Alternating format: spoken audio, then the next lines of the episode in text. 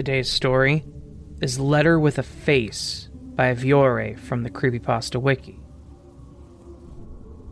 During the 1990s, I worked for a fairly popular magazine.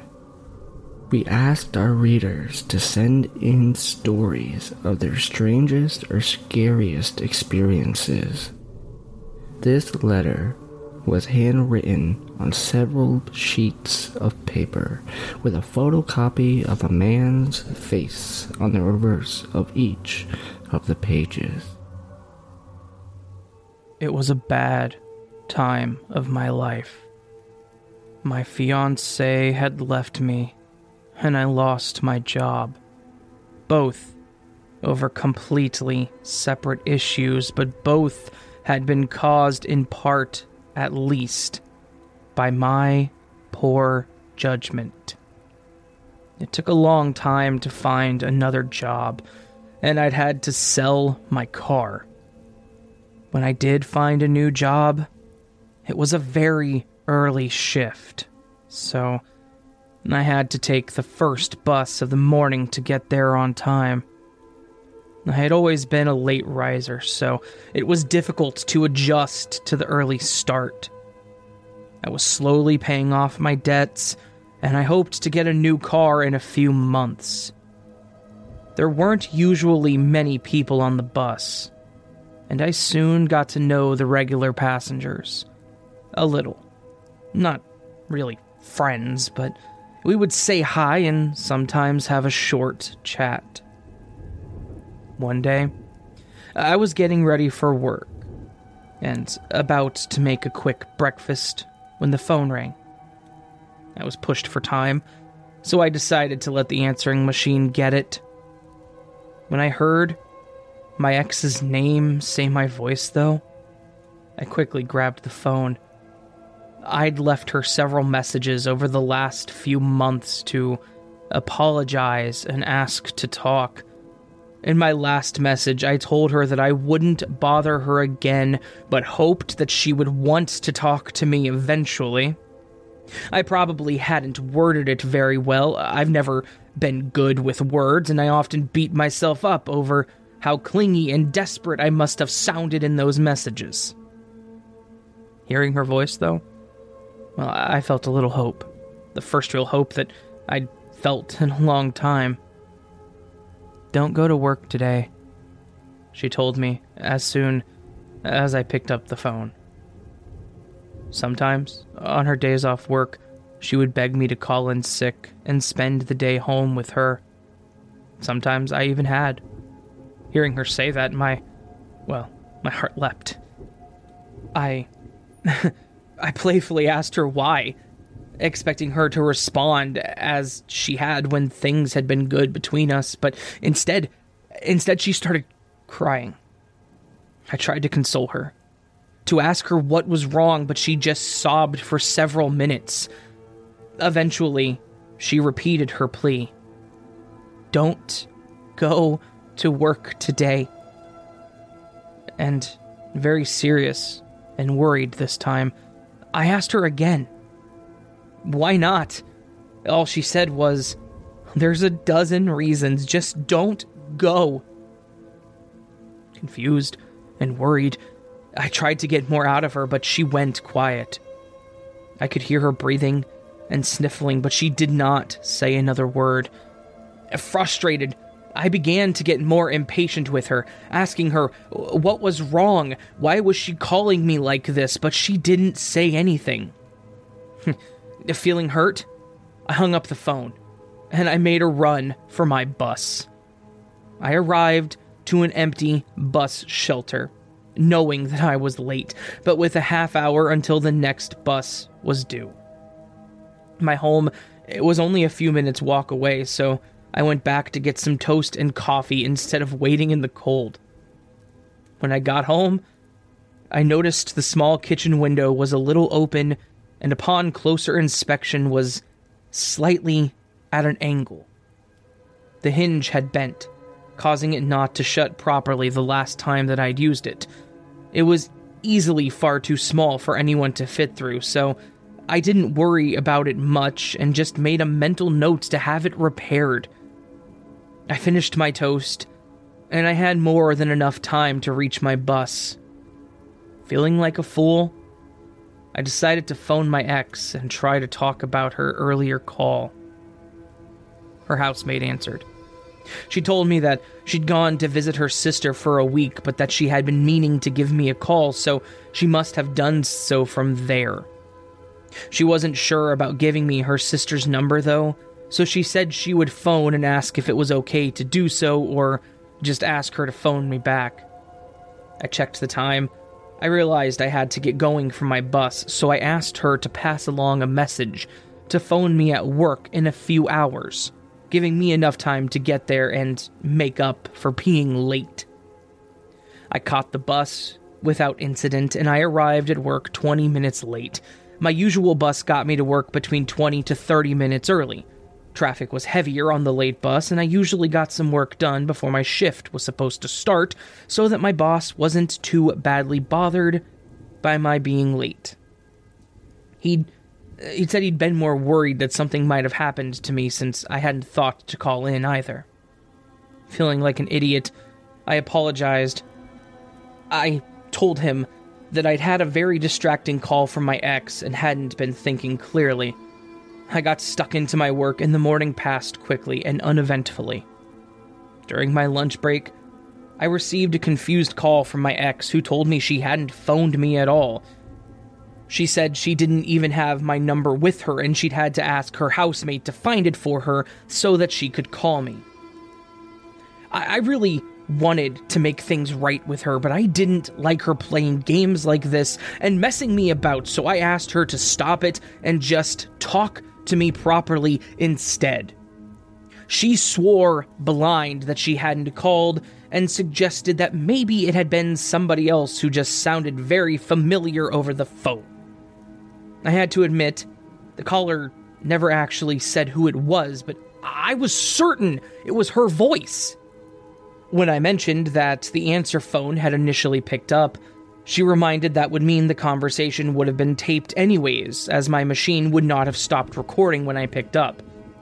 We talked a little more. Part of me was still sure that it had been her on the phone and she was just playing some kind of trick. But she seemed so genuine and We'd had such a good talk about old times that I really wanted to give her the benefit of the doubt. I finished the afternoon's work and I took the bus home, determined to have a careful listen to the tape and see if maybe in my tired and hurried state I'd made a mistake with the voice. I got home and I saw that the the small kitchen window was now wide open. I tried to close it, but it wouldn't budge. Both hinges were now badly bent and they would not move at all. I was more angry than worried. Was too small a window for even a child to fit through, and there was nothing within an arm's reach. I checked the other windows and the doors to be sure, and they were all locked and undamaged. I figured it was probably some kid skipping school that had noticed the damaged window and then engaged in a little vandalism for fun. I phoned the local police to report the damage, and they, of course, asked if anything had been taken. Even though I assured them nobody could have gotten in, they told me to check any valuables anyway. I didn't have much of value, so it didn't take me long to check. I returned to the phone and I told the officer that indeed nothing had been taken. He told me that someone would be over to look at the damage and check for prints, but to keep my expectations on the vandal being caught uh, reasonable, and to see if my insurance would cover the repairs. It wasn't until I put the phone down that I noticed that the tape deck on the answer phone was empty. Did my ex still have a key? She couldn't possibly have come in and taken the tape just to cover up her call, could she? If she really was visiting her sister, she was she was far too far away to have had time to make the trip and take it anyways. Could she have convinced her housemate to lie about the trip? Besides, I. I clearly remember her returning my key when we broke up, She wouldn't have had a copy cut and kept it, would she? Why would she do all this just to avoid admitting to a phone call? None of it made any sense. But it seemed clear that she must have taken the tape after our conversation at lunch when she'd remembered it was recorded. And maybe she'd then broken in the window to cover the fact that she'd used a key to get in. No, that, that didn't make any sense either. Why not make one of the larger windows look forced so it would be more convincing? Why. Actually, yeah, why even do any of this at all? It was completely out of character for her, even without taking into account all the other things that didn't add up. The police officer arrived a little later to take a look at the window, and they agreed that nobody could possibly have gotten inside through there. I told him about the answer phone tape and about having a strange call that my ex denied making on the tape, but I, I was mostly sure that she wouldn't have broken in to take it. He said it seemed unlikely, but he'd also heard of seemingly rational people doing uh, stranger things before, and they would look into it just in case. He checked around the window for prints, but didn't find anything, not even any smudges. He checked around the inside and the outside of the house, and then concluded that nothing else appeared to have been tampered with. He also checked the answer phone for prints, but found only one usable print, which later turned out to be my own. He was friendly the entire time. We talked a bit. He made a point of reassuring me that my house was safe, but he also told me not to hesitate to call if I had any reason to worry. A couple a couple of hours after he left, I received a call from him. His mood clearly very different. That friendliness was gone, and he was straight to business. He told me that he had confirmed my ex was indeed visiting her sister and could not have taken the tape. He said it was most likely kids who'd broken the window and asked if I was certain that there had been a tape in the answer phone that morning, or perhaps maybe I had taken it out at some point and forgotten to put it in. I was indeed sure. I never left a tape out. Once I'd listened to the messages and made a note of anything from them, I, I always rewound the tape and let it record over them. I couldn't remember ever having taken the tape out. I wanted to talk more about it, ask if the housemate had an alibi or if he was sure my ex hadn't somehow managed the trip in time, but I could tell that he wasn't interested anymore, so I didn't bother. Later on that evening, on the news, there was a story of a man's body having been found nearby. I realized that the body had been found in the time between the policeman's visit and his later phone call, and that had probably explained his change in attitude. They didn't give many details on the news that night, but they clearly believed it to be a murder and warned people to be careful and then report anything suspicious. The next day, on the bus to work, I was surprised to see the same policeman board a couple of stops past my own. He talked to the driver quietly for a while, who then pointed to all of the regular passengers. Recognizing me, he came to talk to me first. He showed me a picture of one of the other regulars and asked me if I had seen him yesterday. I explained how that I had missed the bus and so I hadn't seen him. He made a note in his book and he moved on to the other passengers. After he'd had a short and quiet talk to each of the regulars, all three of them left the bus with him, and I saw them walking down the street together as we drove away. The rest of the day, it passed uneventfully. The short interruption of the bus journey hadn't been enough to make me late, and I'd been too distracted to talk to anyone on our breaks at work. When I got home, I put on the news to see if there were any updates. And I immediately saw a picture of the man that the policeman had shown me a photograph of. The news reporter said that more details of the vicious crime had been revealed. A witness had seen the man get off the bus with another man behind him, and they'd both headed off in the same direction. This was the last time anyone had seen him alive, and it happened shortly before the estimated time of death. Witnesses from the bus had described the same man as having been on the bus sitting at the back, and that while they had both left the bus at the same time, they hadn't been together, but that the victim had rang the bell to signal for the next bus stop, and that the other man had gotten up to disembark when he did. Police believe the man got on the bus to pick a random victim and followed him from the bus stop. And once they were out of sight of the witness, he stabbed the man 12 times. Unfortunately, the writer hadn't included the requested permission for our magazine to print his letter, nor did it include a phone number. The address wasn't far away though, and both myself and my editor were keen to print the letter, so my editor decided that he'd make a quick visit to get a signed permission. The quick visit took a couple of hours, and when my editor returned, he was disappointed and said the letter was a bust. The man at the address denied having sent any such letter, and after reading it, said that although it did look like his handwriting, he had never had any experience like what was described, and certainly hadn't written the letter, so he couldn't possibly give permission to publish it. My editor was upset over having his time wasted by what looked like an odd joke, but decided to check if any similar crime had even occurred. Surprisingly, the murder described in the letter turned out to be very similar, but far more detailed, than accounts of a recent murder in a nearby town. We took the letter to the police and told them our story. At first, they didn't seem really interested but asked us to wait. Shortly afterwards, a much more serious looking officer asked to talk to us separately, and we were led to different interview rooms. I was asked about the letter, how and why I'd received it, what I knew about the writer, and about the murder described.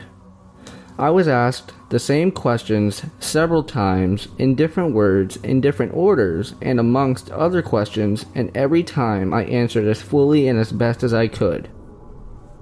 Eventually, the officer confirmed that the murder description was accurate, but that some of the details in the letter had been kept out of the press. He then showed me a sketch that their artist had drawn only that morning from witness descriptions. It was identical to the sketch on the back of the letter's pages. I'm certain I'd never seen the man in the drawing before, but I have seen him since. Several weeks ago, I saw him in the street and I struggled to remember where I'd seen him before. Later, when I remembered, I dug out the old letter and it was indeed the very same face. I contacted the police, but they told me that he had been identified and interviewed many years ago and dismissed as a suspect. I asked about the case and they told me that it was still unsolved, but they couldn't say more about it. This morning, I saw him again. He got on my bus and chose the seat behind mine. Only a few stops later, he followed a man off the bus. I probably should have done something, said something. Instead, I froze, and I watched him continue to follow the passenger as the bus pulled away.